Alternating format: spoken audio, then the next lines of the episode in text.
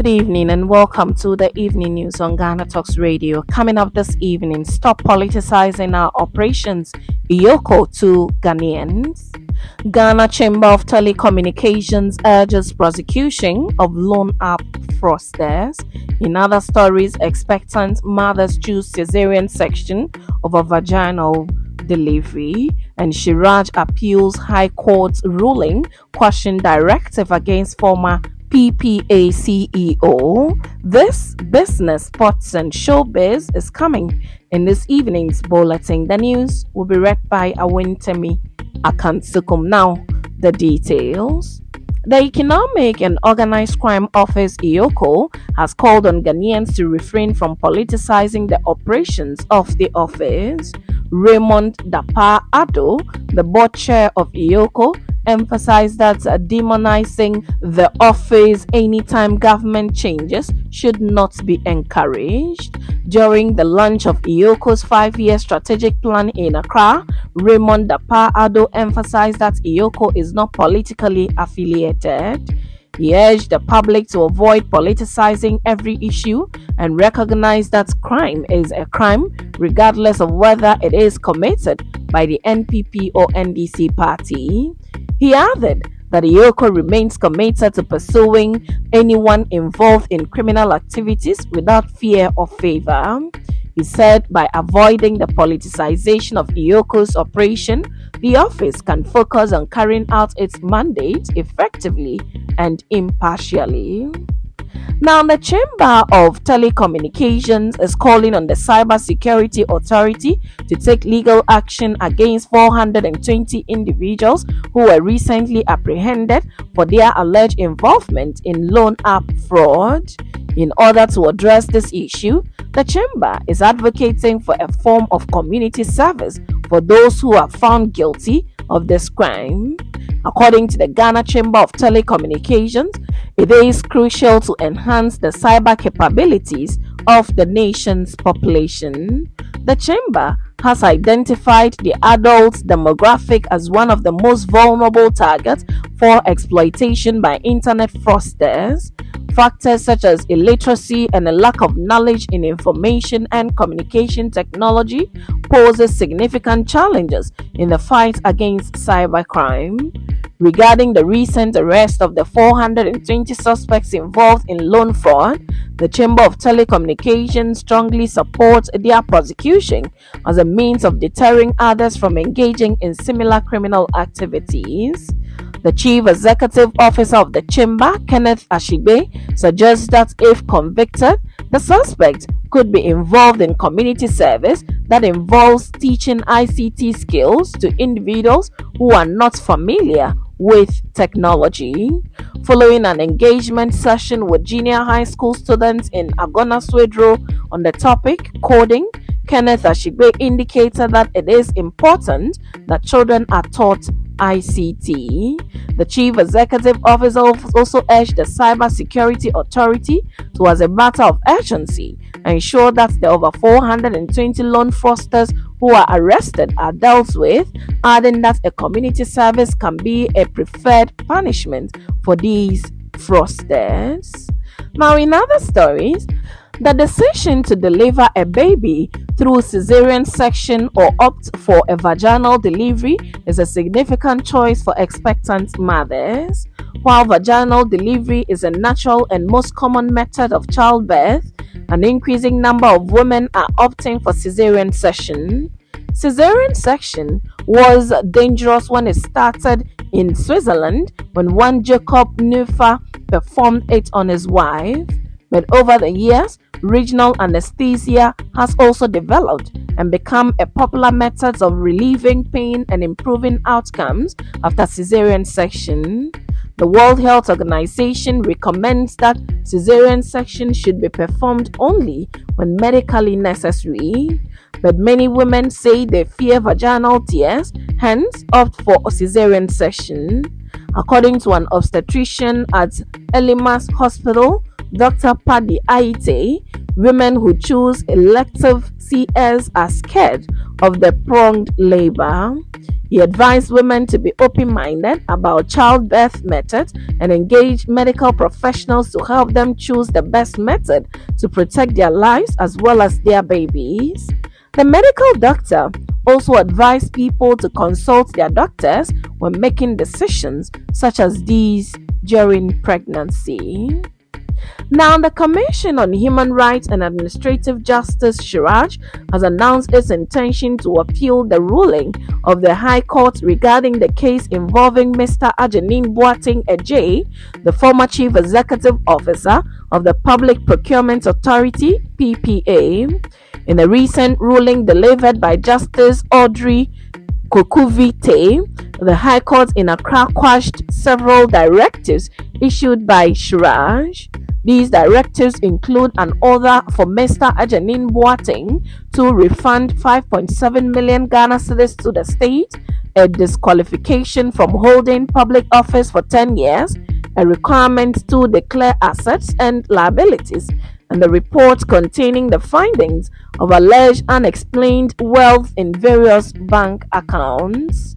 Justice Koku-Vitay stated that CHRAJ violated the rules of natural justice by failing to provide Agyenim Boateng with a fair hearing before issuing the report.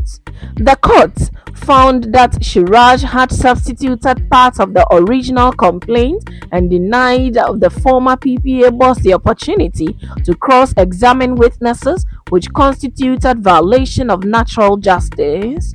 As a result, Justice Koku-Vitay ordered the decision by CHRAJ to be quashed. In light of this, CHRAJ has expressed its intention to appeal the decision to the Court of Appeal. The Commission believes that the earlier ruling in a similar case remains valid and that the findings and directives issued by CHRAJ in that case are still in effect. The case has garnered significant attention due to the allegations of unexplained wealth and misconduct against Mr. Agyenim Boateng Adjei during his tenure as CEO of the Public Procurement Authority. However, the recent ruling by the High Court has raised questions about the procedures followed by CHRAJ in conducting its investigations and issuing directives. The appeal process will provide an opportunity for further examination of the case and a determination of the appropriate course of action.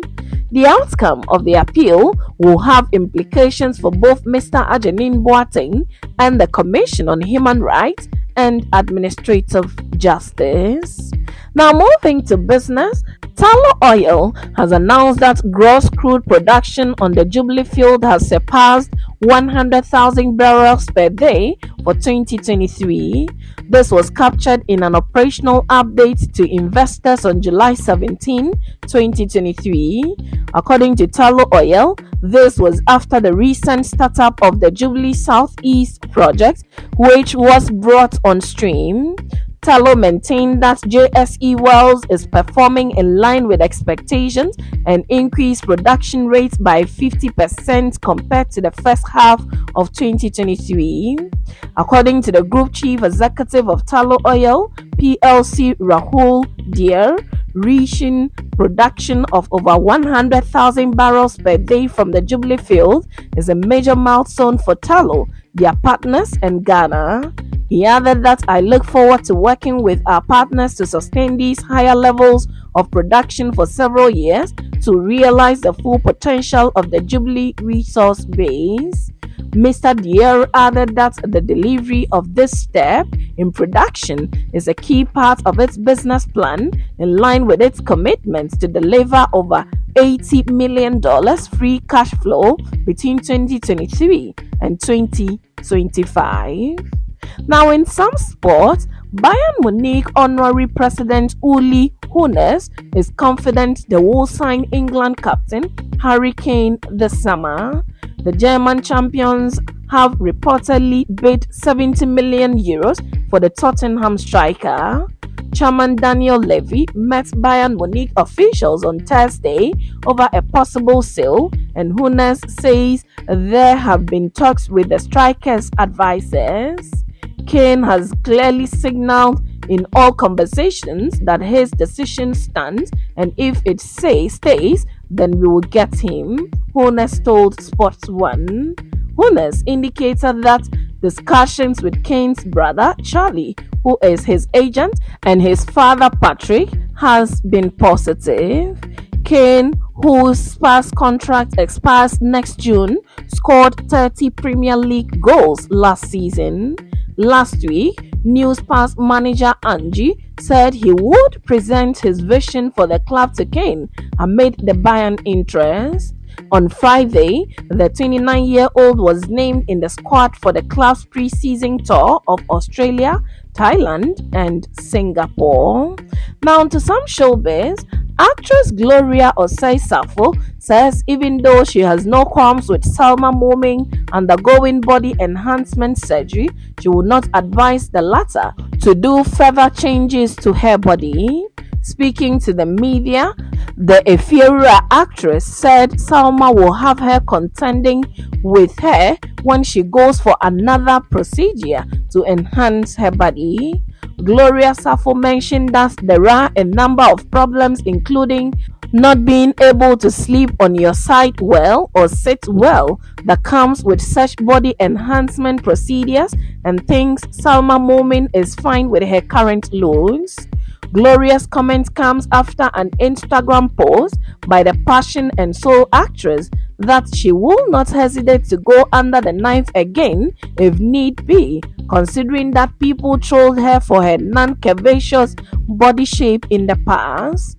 Gloria Safo, however, believes it will be an unhealthy decision to make. The Efiewura star emphasized that the people should stop criticizing Salma for having a liposuction since she could be motivated by her desire to have a flawless physique to model clothes she sells. And that's it with the evening's news on Ghana Talks Radio. Don't forget to log on to www.ghanatalksradio.com for more of these stories and follow us, Ghana Talks Radio, on all social media platforms. You can as well download the GTR app from your App Store or Google Play to listen. The news was read by Awentemi Akansukum, and I say thanks so much for making time. Have a good evening.